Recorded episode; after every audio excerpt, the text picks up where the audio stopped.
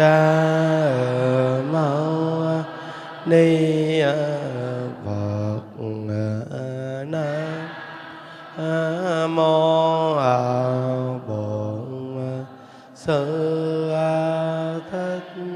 Bổn Sư Thích Ca Mâu Ni Phật. Nam Mô Bổn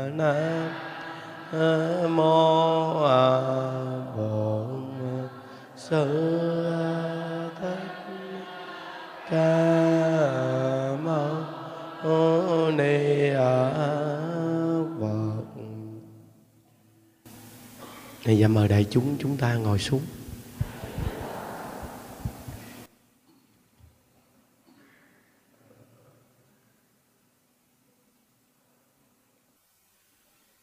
Nam Mô Bổn Sư Thích Ca Mâu Ni Phật. à, Nam Mô A Di Đà Phật. à, Hôm nay là ngày hai mươi hai à, tháng mười hai à, hai không hai ba. à, Chúng ta có buổi học tập cùng với đại chúng. à, Hôm nay chúng ta học tập à, kính trọng Phật Bồ Tát bằng cách nào? A Di Đà Phật.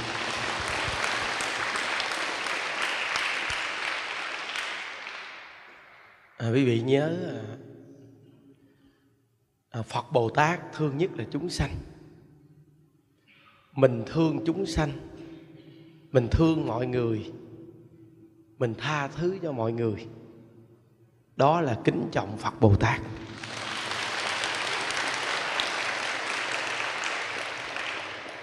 Nghĩa là Phật Bồ Tát dùng đa dạng phương tiện để giúp chúng sanh hướng đến Phật Pháp. Và cái phương tiện đặc biệt nhất, đặc thù nhất mà Phật Bồ Tát áp dụng là bố thí. Vì sao? Vì chúng ta thiếu thốn, nên chúng ta rất cần được người ta tặng cho mình, cho mình cái này cái kia. Và thêm cái nữa, Phật Bồ Tát nhìn ra chúng sanh là do lòng tham nặng quá, nên Phật Bồ Tát dựa vào cái bố thí để độ sanh. Nên cái người mà muốn giúp chúng sanh là phải có tâm lượng rộng rãi bố thí mới độ sanh được. Giống như cái phước duyên của Đại Lão Hòa Thượng Tịnh Không, Ngài tu mà có hiện đời từ ngay cái tâm tài thí pháp thí, vô ý thí chân thật làm mà độ sanh. Nếu như một con người độ sanh mà tâm tính keo kiệt không bao giờ có độ sanh được. Có nghĩa là quý vị đến với chúng sanh muốn giúp họ, đến với người thân của quý vị muốn giúp họ, là quý vị phải rộng rãi hơn họ. Nếu không rộng rãi hơn họ là không bao giờ họ nghe mình dạy đâu. Thí dụ như mình ở một ngôi tam bảo mà lo lắng cho mình cuộc sống ổn định đầy đủ, mình yên tu thì mình dễ độ người thân. Nếu như mình được vô chùa tu rồi mà mình còn xin tiền gia đình, mình xin cuộc sống của họ, thì mình sẽ không bao giờ độ được họ. Vì sao? Vì bản thân của họ nghĩ rằng đi tu còn cần cuộc sống quá nhiều, nên người thân trong gia đình mình đi tu là cứ xin tiền nhà hoài. Vậy thì làm sao ta dám phát tâm đi vô chùa tu? Phải chuẩn bị một số tiền mới có thể đi vào chùa tu được. Nên mình vào một ngôi tam bảo mà ta lo lắng cho mình cuộc sống ổn định hết, đầy đủ hết, là mình tiện tu mà mình cũng dễ độ người thân. Nếu như mà mình cái gì cũng thiếu thốn, khó độ chúng sanh lắm. Nên thương chúng sanh, nghĩ về chúng sanh, lợi ích cho họ là thật sự kính trọng Phật Bồ Tát.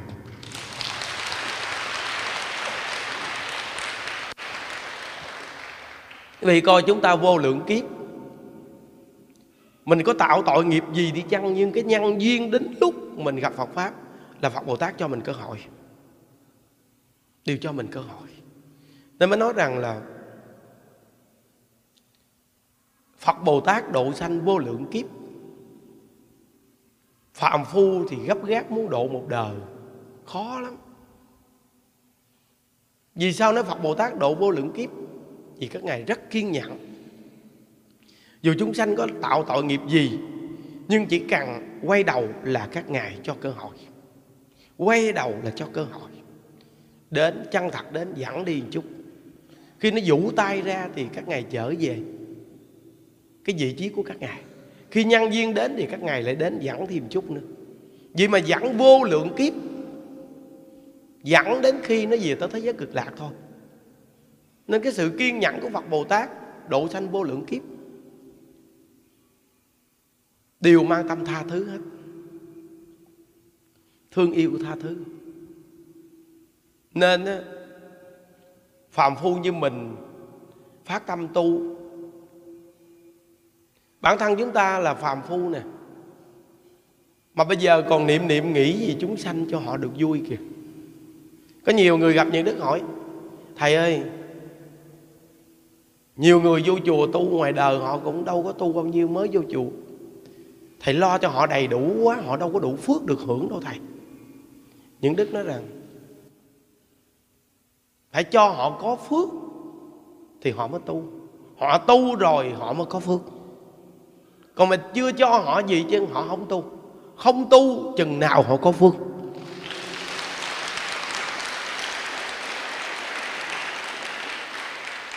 Họ đến chùa thấy phong phú đầy đủ quá, họ mới tu.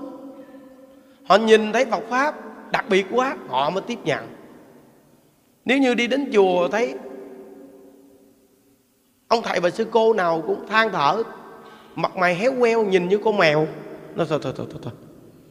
Ngoài đời tôi thấy còn vui hơn.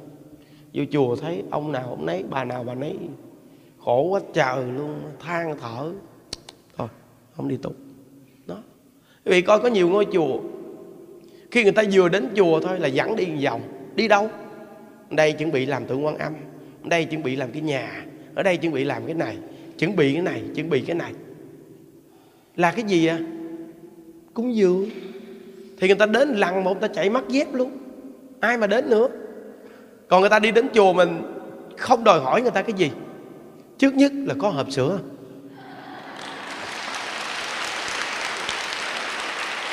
Rõ ràng không? Đó. Hộp sữa. Hôm nay tặng cho chúng thường trụ cái quạt.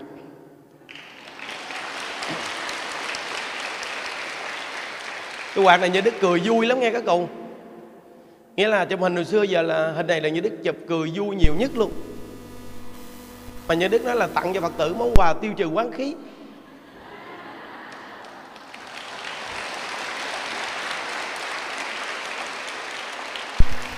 Quý vị nhớ, bất cứ một Như Đức tặng một cái gì cho chúng cư sĩ bên ngoài thì những Đức đều tặng cho thường trụ trước nhất.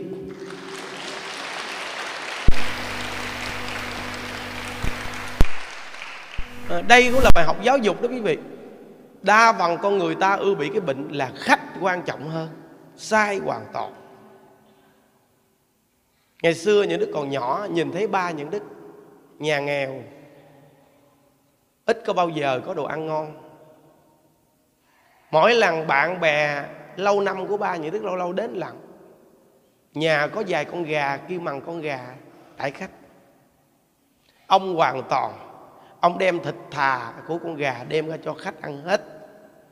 Còn mẹ Những Đức và Những Đức đều ngồi phía sau quọt quẹt ăn.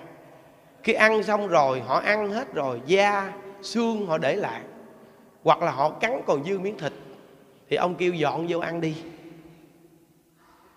Từ đó về sau, bản thân Những Đức còn nhỏ đã từng nói với chính mình, nếu sau này Những Đức không đi tu mà có gia đình, dù Những Đức có ngồi ăn nhậu với bạn bè cũng là cho vợ ngồi chung.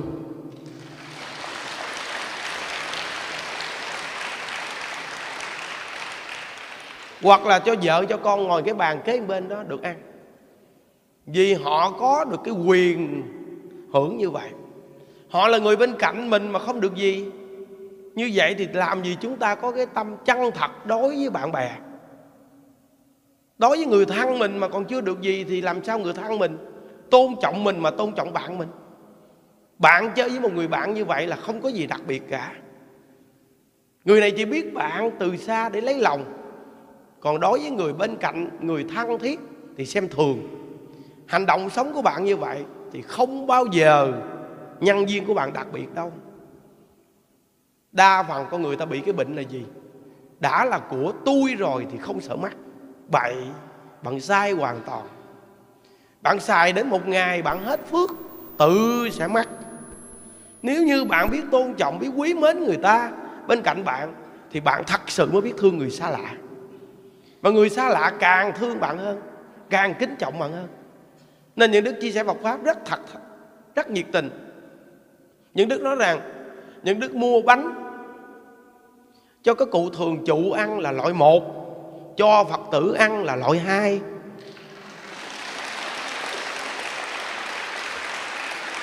Nói mạnh dạn một câu như vậy. Trong khi những đức hoàn toàn mua bánh giống thịt, nhưng mà nói với các cụ, những đức lại nói là cho các cụ ăn loại một, các Phật tử ăn loại hai.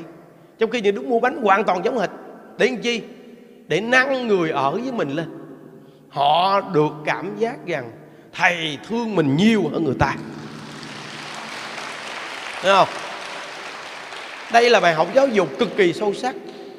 Còn nếu như cái gì cũng để cho người ta đặc biệt hơn thì họ ở bên cạnh mình, cùng kham cùng khổ với mình, cùng gây dựng thành công với mình, họ sẽ như thế nào? Cảm giác ai cũng là phàm phu mà. Tại sao chúng ta không nghĩ cho tính tình của phàm phu? Thí dụ như bản thân những đức thấy quý vị ăn ngon, thấy quý vị mặc đẹp, những đức sẽ rất mừng. Người làm cha làm mẹ, quý vị để ý, Tết nhất, nghèo có thể bận một bộ đồ cũ kỹ, nhưng có thể kiếm tiền cực khổ để may cho con một bộ đồ. Cha mẹ có thể chạy chiếc xe đạp cũ, nhưng mua cho con một chiếc xe Honda. Con leo lên chiếc xe Honda chạy, cha mẹ cứ nhìn theo đứa con, cảm thấy trong lòng vui khi mình được có một đứa con, mà con của mình nó được hơn mình, nó đầy đủ hơn mình. Thiết là trong lòng cảm thấy mình cực cũng không có cực. Có nhiều người chạy xe xích lô, chạy vét bao, ho, ọc máu. Mình nhớ lại cái chuyện phải cố gắng để có tiền, để vợ con mình có được cái nhà, có được cái của đó. Hoặc là gỡ tiền cho con để con học tương lai. Con tôi sẽ làm bác sĩ, con tôi sẽ làm ông này bà nọ, tương lai. Tôi bây giờ nghèo nhưng con tôi tương lai là ông này bà nọ. Tôi là cha của con ông này bà nọ. Tự nhiên cực, giác bao, ọc máu. Nhưng mà vì cái tâm huyết đó mà cố gắng, cố gắng. Vì coi, phàm phu thôi mà còn vì con, vì mọi người như vậy. Đối với Phật Bồ Tát hoàn toàn vô cầu. Phật Bồ Tát không cầu cái gì cho các ngài cả, mà chỉ mong chúng sanh được lợi ích. Chỉ cần quý vị thật sự vì chúng sanh, niệm niệm vì họ, cho họ đẹp một chút đi, cho họ ăn ngon một chút đi, cho họ vui một chút đi, thật sự là kính trọng Phật Bồ Tát. Thật sự kính trọng Phật Bồ Tát. Nếu nguyên lý học đạo này bạn không hiểu, hoàn toàn tình chấp của bạn hoàn toàn sai pháp. Tình chấp bạn hoàn toàn sai pháp. Đó là chấp nặng trong pháp. Chết gọi là pháp chết. Không có dùng pháp sống động. Để biết vì sao giáo pháp của Phật mà lưu truyền tới giờ không? Là vì sống động mà truyền tới bây giờ đó. Chứ nếu như cái giáo pháp Đức Phật ở bên Ấn Độ mà duy trì như vậy thì không truyền đến quốc gia nào hết. Không truyền đến quốc gia nào hết. Nếu như bạn học Phật mà hoàn toàn dùng pháp chết thì bạn không bao giờ độ sanh được. Một trăm phần trăm bạn không độ sanh được. Phật Pháp nó cực kỳ sống động luôn thì mới độ sanh được đó. Nên quý vị nghe những điều này, quý vị tự mở rộng ra. Nên tại sao niệm niệm của những đức nghĩ gì chúng sanh? Những đức làm một cái việc gì, những đức cũng nghĩ gì họ. Một cái quạt những đức làm mà những đức cũng ngồi tính toán suy nghĩ. Nói tặng cho họ một món quà tiêu trừ oán khí. Tại sao? Quý vị khi nặng nề phiền não là nóng bức đúng không? Thì cầm cái quạt của những đức tặng lên, những đức cười hả hê. Vì nhìn cái cười gì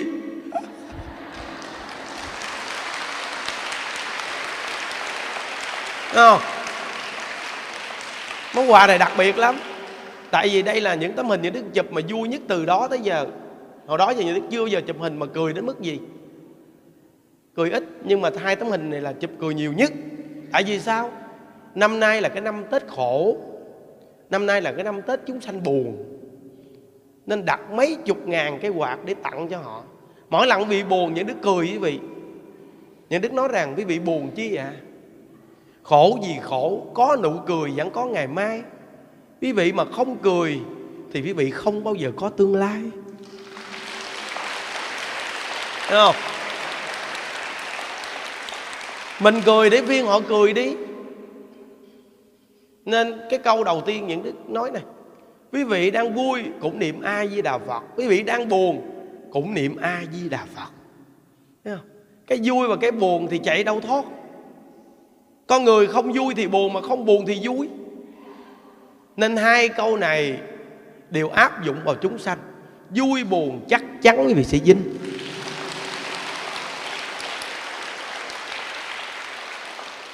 Nên Những Đức nói tặng món quà mà tiêu trừ oán khí quá đúng luôn. Bây giờ nhiều người nghe Những Đức giảng mà lại có hình thầy trong đấy, mỗi lần cầm cái quạt lên bực bội chữ chồng chữ con, hay là bực bội gì làm ăn bị thất thoát cái gì, hoặc là đang bị giật nợ gì, hay là tính cái chuyện làm ăn được rồi mà giờ cuối, cuối cùng bể cái quạt, bực bội cầm cái quạt lên. À, đó, tiêu trừ oán khí. Oán là sự phiền não nặng nề, không vừa lòng không vừa ý, oán hận. Cái tâm đó nên nó làm cho dẹp mắt đi chánh khí chờ đất mà thành oán khí. Cầm cái quạt quạt mát mẻ một cái, sanh tâm nhớ niệm A Di Đà Phật thì trở lại chánh khí. Nên hồi, hồi chiều Những Đức có chia sẻ bài Phật Pháp, có người hỏi: dạ thưa thầy, mình là người niệm Phật cầu sanh cực lạc, như vậy ngày mai đưa ông táo gì chờ phải cúng làm sao? Những Đức nói rằng ông táo thì cũng là thằng táo quân trong lục đạo luân hồi. Như vậy thì chúng sanh trong lục đạo luân hồi đều là ở dưới cái giáo pháp của Đức Thế Tôn. Mà Đức Phật Thích Ca Mâu Ni ngày tán thán Phật A Di Đà, ngài nói rằng: giả sử Như Lai ưng sức thế, di thuyết Di Đà bổ nguyện hải. Như vậy thì Thế Tôn đến thế gian này vì bổ nguyện Di Đà. Vậy thì ngay cái ngày đưa tiễn ông táo về chờ, mà đưa ổng bay nhanh nhất bằng cách nào? Niệm Phật để đưa ông đi.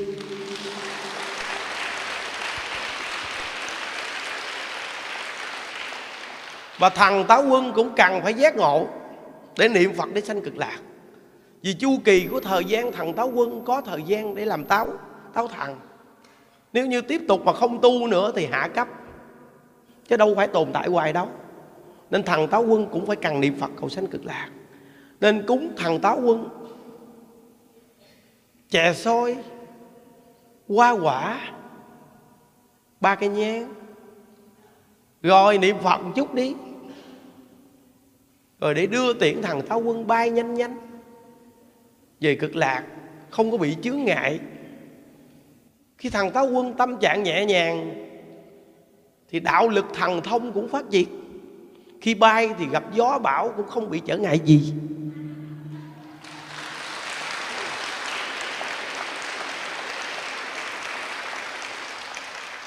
Chắc chắn quý vị, cái gia đình mà ăn thịt uống rượu sát sanh là cái gia đình đó thằng táo quân bay chậm. Còn cái nhà bếp nào ăn chay, nấu đồ chay, gia đình nào niệm Phật là thằng táo quân bay nhanh. Bảo đảm quý vị, gia đình nào ăn chay nấu đồ chay, gương mặt của thằng táo quân không đến nỗi đen.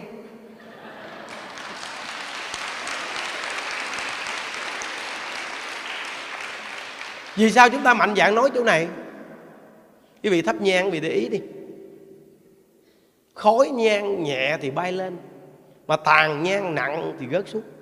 Sát sanh hại vật là nặng nề rớt xuống. Còn chay lạc là nhẹ nhàng, niệm Phật là giải thoát, nên bay lên. Từ nơi đó thì chắc chắn rằng thằng Táo Quân mà ở nhà nào ăn chay niệm Phật thì phước phần của thằng Táo Quân này cũng cực kỳ lớn.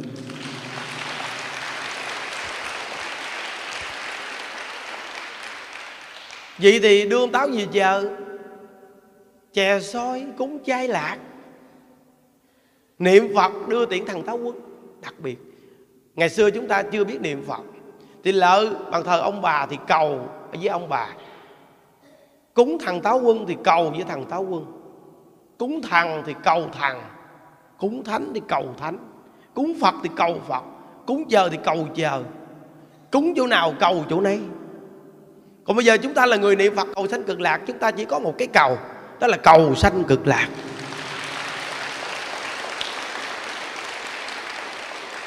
Vì nhớ, chỉ có một cái tâm niệm Phật cầu sanh cực lạc, nhưng thật sự nó sẽ thành đạt tất cả những việc gì quý vị trong cuộc đời muốn làm.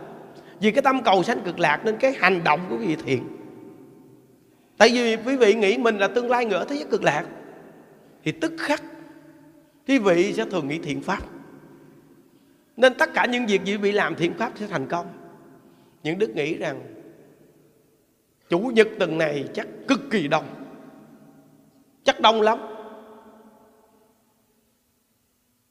Trong lòng mình mong rằng ai về cũng có phần gạo. Bây giờ số lượng lên khoảng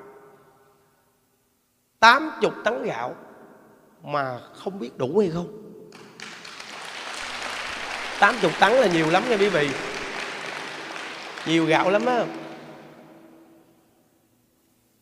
Số lượng người sẽ rất đông quý vị à. Có nhiều người hỏi: ủa năm nay sao thầy tặng gạo dữ vậy thầy? Những đức nói năm nay càng có gạo, mong cái lộc của nhà chùa, chúng sanh người ta ăn người ta nhớ đến chùa để ta tiếp nhận Phật Pháp. Chỉ có Phật Pháp mới giúp chúng ta thoát khổ thôi.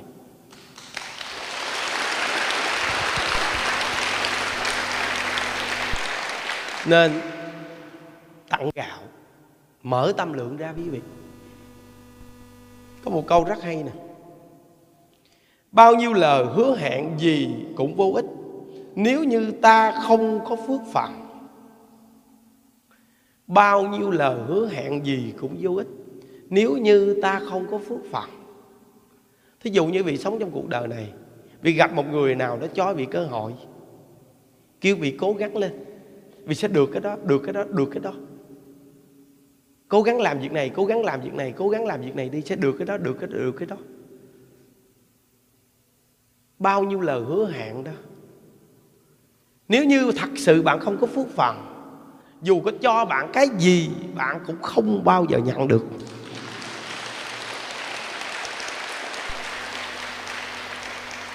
Nên mỗi một người chúng ta nghe đạo thì phải nhớ chính lương tâm của mình phải làm thiện, làm tốt, chứ không phải vì cái vật chất người ta hứa hẹn với mình mà người ta sai khiến mình phải làm cái này làm cái kia để có vật chất đó. Chưa chắc mình có phước phần đó đâu. Hãy làm tặng lương tâm của mình. Khi làm một việc thiện, việc tốt gì, ai hứa hẹn với mình, mình đều nói cái câu: không sao, con đã hiểu được nguyên lý này, con sẽ cố gắng làm, sẽ làm tặng đáy lòng, không phải vì việc đó. Không phải vì việc đó, nhưng bạn sẽ có tất cả những việc đó. Vì sao? Vì bạn có phước phần.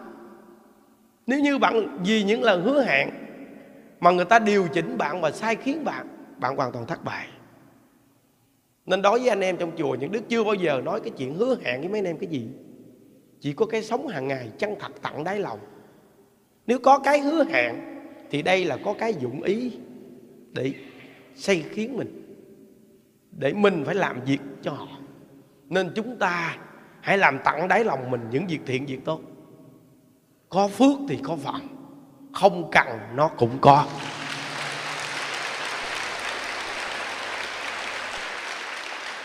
Thời của Đức Phật còn tại thế, có một ông vua này chưa kính tin Tam Bảo, nhưng vợ vua và công chúa thì rất kính tin Tam Bảo. Đến nghe Đức Phật thuyết pháp, về lại hoàng cung thì vua cha lúc nào cũng nói câu nói rằng: đây, vàng bạc châu báu của cải, cuộc sống của mẹ con và con hoàn toàn là ta ban cho. Thì cô công chúa đứng lên nói: bạch vua cha, không phải cha ban cho con, mà đây là phước phần của con.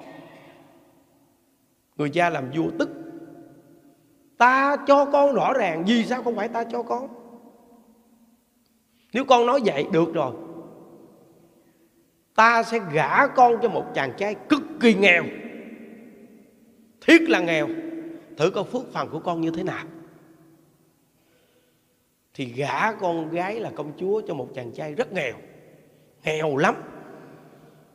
Thì vợ chồng sống với nhau cũng hạnh phúc, tuy đạm bạc mà hạnh phúc.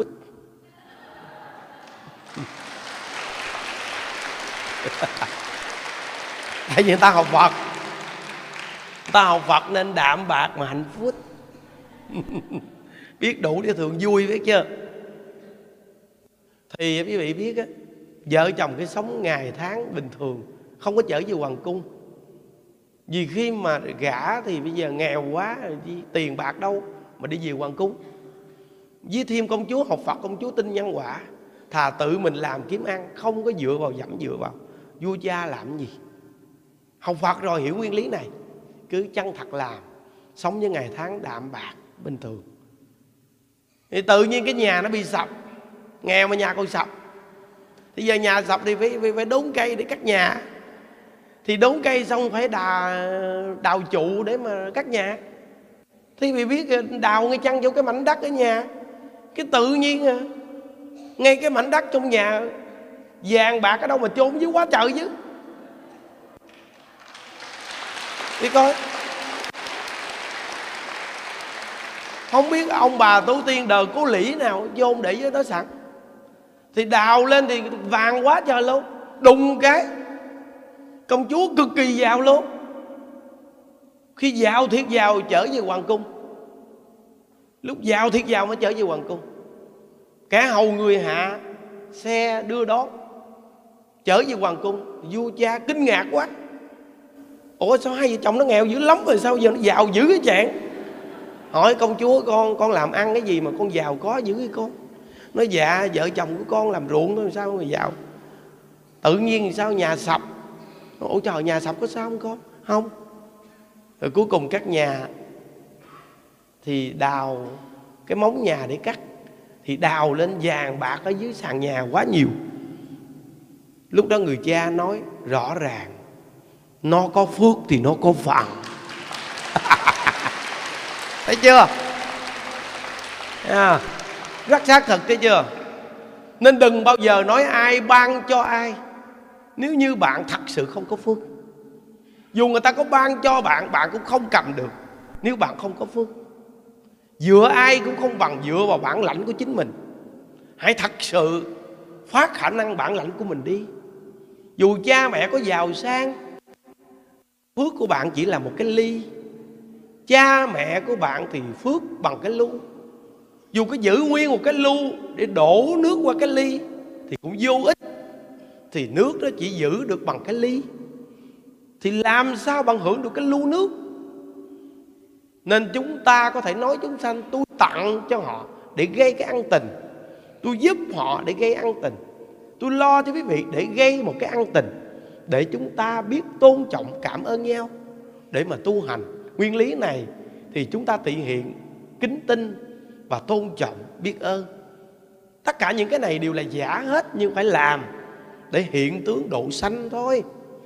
Chứ thật sự một trăm phần trăm giáo pháp của Phật dạy, chắc chắn với quý vị, nếu như trong mạng quý vị không có phước, có đưa chén cơm cho bạn ăn, tức khắc ói cơm ra mà chết, không bao giờ ăn cơm được nếu bạn thật sự không có phước. Nên trong nhân quả ba đời dạy rằng một miếng cơm, một miếng nước đều do từ bạn tạo ra mà có. Từ tạo ra mà có. Nếu như bạn không có phước phần này, đưa chén cơm cho bạn ăn, vừa cầm có người giật. Thời Đức Phật còn tại thế rất rõ ràng. Người này chứng quả nhưng đi khắc thực, không bao giờ có một cái gì hết, không ai cho, gọi là ôm bình bát không. Các sư huynh Tội nghiệp quá, đi khất thực đồ này kia đem đồ ăn về cho sứ đệ. Một là đi giữa đường bị người giật, hai là bị rớt đổ, không bao giờ cầm cái gì về được. Cuối cùng gặp Đức Thế Tôn, Đức Thế Tôn dạy phải tự tu phước lại, phải tự tạo phước lại. Thì Đức Phật mới chỉ phương pháp để tu phước. Kính tinh Tam Bảo, nhiệt tình phát tâm tu phước duyên. Khi tu phước duyên thì tức khắc đi khất thực có người cho. Không? Bạn tin một trăm phần trăm đi, như vậy thì cuộc đời của bạn nhất định không bao giờ cái chuyện bạn sẽ tự phí phạm phước báo. Vì phước của mình, mình có xài cái của ai đâu mà mình đi tùy tiện phí phạm phước báo của mình. Dù người ta có ban tặng cho mình cũng là phước báo của mình. Đừng bao giờ nói rằng của người ta mà mình phí phạm. Bậy. Mình nói của người ta mà mình phí phạm là mình dại khờ, là mình đang hủy diệt phước báo của mình. Phước báo của mình chứ của người ta gì. Như trong chùa đi xe cộ hay bất cứ một phương tiện gì đều kỹ như của ruột của mình, không bao giờ dám phí phạm. Từ một bộ đồ, từ một chiếc áo, từ một cái quần, bạn cũng phải đàng hoàng kỹ lưỡng, không được phí phạm. Vì sao? Vì tất cả những việc này mình đều xài phước của mình. Nên chúng ta phải thật sự kỹ lưỡng để tạo ra phước duyên. Là có phước phải cho người ta xài. Vì cho người ta xài mình mới độ được người ta. Phước báo mình càng tăng lên, lớn lớn lớn lớn lên một trăm phần trăm. Nên những đức nói thật quý vị, nếu lo cho người ta, những đức sẽ không bao giờ tiếc rẻ. Nếu cho người ta ăn, những đức sẽ không bao giờ một cái gì mà tiếc cả. Tại vì sao? Những đức xác định cuộc đời những đức đến cái cõi này, và những đức sống tới ngày chết, duyên những đức kết chúng sanh cực kỳ rộng. Để mình về cực lạc, mình trở lại còn nhiều chúng sanh mà mình được độ. Nếu như mình đi đến đây mình không có duyên gì hết, sao độ sanh? Nên chúng ta phải thật sự kết duyên với chúng sanh. Bằng gương mặt gì? Vui vẻ. Đấy, vui vẻ chưa? À, nên tặng cho đại chúng ha. Chủ nhật thì tặng cho công chúng.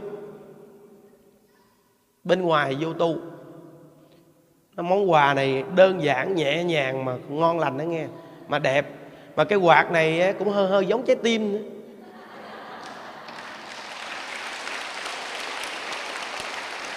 Không? Ý nói là thương chúng sanh bằng cả trái tim. Chưa? Thương chúng sanh bằng cả trái tim.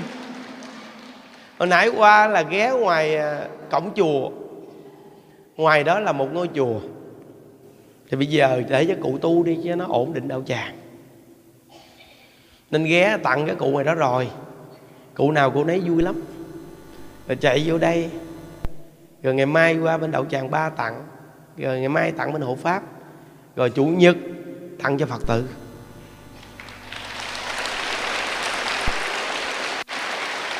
Những câu đây cũng quý vị. Quý vị đang vui cũng niệm ai với đạo Phật, quý vị đang buồn cũng niệm ai với đạo Phật.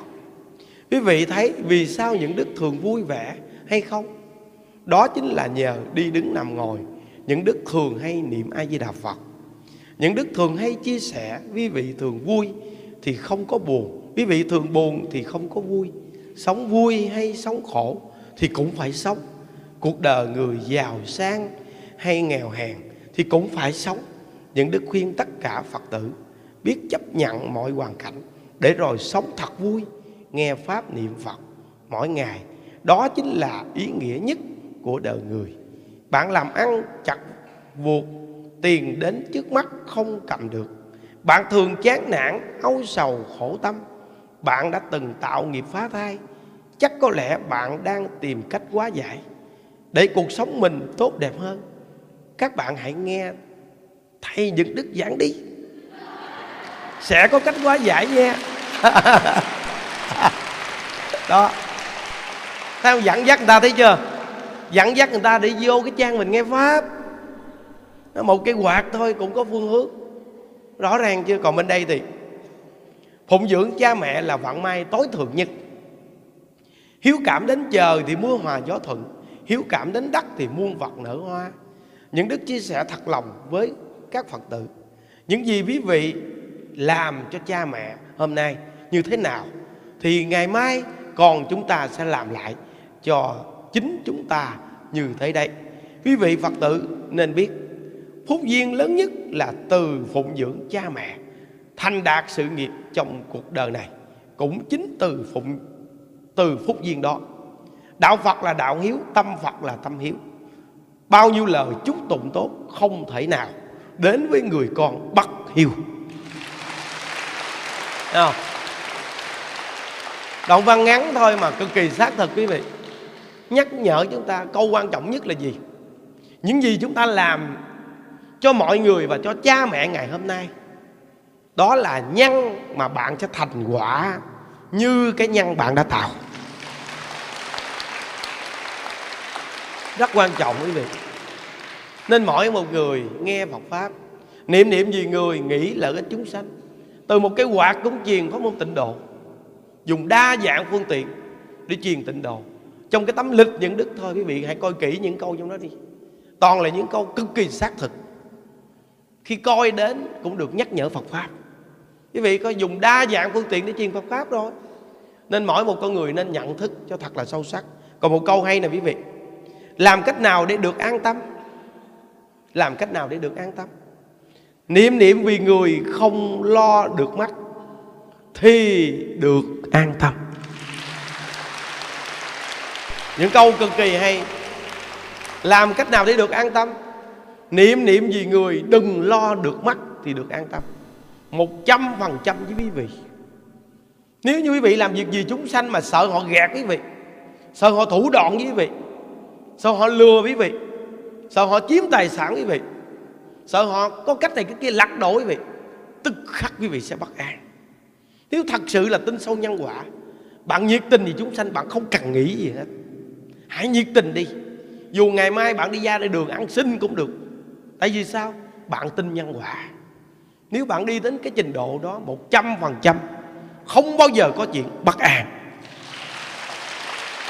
không bao giờ có cái bất an. Đức Phật là thầy của ba cõi, làm gì lời dạy Đức Phật mà sai? Phật dạy càng bố thí thì càng nhiều, thí pháp thì thông minh trí tuệ, ăn chay phóng sanh, sức khỏe tuổi thọ kéo dài, gieo nhân gặt quả. Phật dạy không bao giờ sai, chắc chắn quý vị. Nên từ nơi đó mỗi người chúng ta thật sự hãy tin nhân quả đi. Mình là những con người xa lạ, không phải bà con thân bằng quyến thuộc nè, nhiều đời nhiều kiếp là duyên đó, nhưng chúng ta hãy nói đời này đi. Như vậy mà chúng ta còn phát tâm thương nhau và thương các cụ nè, không chi là những người trẻ tuổi ở đây mà nhiệt tình vì người ta mà làm phục vụ chúng sanh, là cúng dường chư Phật. Quý vị yên tâm đi, cha mẹ người thân quý vị đã có an bài hết rồi. Tại vì duyên họ chưa đủ tiếp nhận Phật Pháp. Bây giờ bạn nghe như vậy, bạn chạy về để, để, để, để đem Phật Pháp giới thiệu cho cha mẹ quý vị, coi chừng quý vị không độ được mà bị họ độ ngược quý vị. Nhiều người đã bị cái bệnh này đó quý vị. Nên khi mà giảng mở rộng ra, mà khi phụng dưỡng cha mẹ, nhiều người tu không hiểu chạy về phụng dưỡng, không phụng dưỡng được mà đi cưới vợ. Cưới vợ về cuối cùng nghe lời vợ chửi cha mẹ. Nguy hiểm chưa? Nên quý vị hãy chân thật phục vụ chúng sanh đi. Người ngoài đời thì chân thật làm cái việc của ngoài đời, người trong đạo chân thật làm cái việc của trong đạo. Yên tâm mà ở trong chùa tu đi mới độ được chúng sanh. Chạy về nhà không có độ được ai đâu. Khi người ta đến một ngày nào người ta khổ, người ta sẽ tìm mình. Còn người ta chưa khổ, người ta chưa tìm mình đâu. Người ta thường nói cái câu khổ đau mới ôm chân Phật. Người ta chưa tìm mình vì người ta chưa đến nỗi khổ. Chúng ta hãy lo tu ở trong chùa cho tốt, nhiệt tình và phục vụ chúng sanh đi. Chúng ta là phàm phu mà còn thương người ta như vậy, không lẽ Phật Bồ Tát bỏ cha mẹ mình sao? Không có lý này. Nhưng vì duyên chưa đến, nên quý vị hãy tùy duyên. Nên Đại Lão Hòa Thượng Tịnh Không ngày giảng thuyết này nói rằng vui khổ của chúng sanh đều là do nhân duyên, tự làm tự chịu. Nên học Phật thật sự hiểu biết thì tốt hết. Vui khổ gì cũng tốt, Vui thì bạn hưởng cái vui, bạn sạch cái phước báo của trời người. Khổ, khổ đau thì bạn chịu trả ở cõi này, bạn tránh được tam đồ ác đạo. Nên vui khổ đều tốt hết, một trăm phần trăm. Chúng ta càng học Phật càng sanh tâm giác ngộ đi quý vị. Nếu như quý vị gần một người nào mà thường cứ lo âu, cứ bất an, cứ gào trước đón sau, thì bạn hiểu rồi, nguyên lý của học đạo đó bạn đã hiểu rồi. Những đức nói rằng đời mình cứ lo cho thật tốt đi, đời thứ hai có phước phần của đời thứ hai. Không có ai mà đặt để ai mà được đâu quý vị à. Phước phần nó đặt để cho quý vị, chứ không phải là quý vị đặt để mà thành công đâu. Giống như bây giờ chùa ngoài kia ngoài, nhưng đức đặt trách cho một chú, tin chú Chung cho ông ra ngoài đó, ông coi chúng rồi đó. Những đứa có bao giờ ngồi nói chuyện với ông gì đâu. Nhưng mà tự nhiên vừa nghĩ cái chuyện đặt để người nào ra ngoài đó, thì tự nhiên lại nghĩ đến tên ông này. Mình nói à vậy ông này không có duyên này, vậy thì theo cái duyên đó mà làm. Chứ nếu như những đứa thân với ai mà đưa người đó ra là dụng tình hành xử, thất bại. Còn này là duyên thì người ta sẽ chân thật mà làm. Cái quan trọng là thành công. Ai làm được thành công thì ủng hộ hết mình. Chân thật mà sống vậy đi đó. Nên cái bài chia sẻ Phật Pháp hôm nay nó có nhiều cái rất đặc biệt đó quý vị. Nhớ nghe, kính trọng Phật Bồ Tát bằng cách nào? Thương chúng sanh, tha thứ cho chúng sanh, cho chúng sanh cơ hội. Đó là thật sự kính trọng Phật Bồ Tát.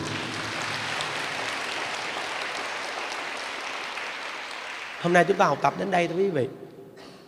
ừ. Quyết tâm đời này phải về cực lạc nghe. Rồi chúng ta chắp tay hồi hướng.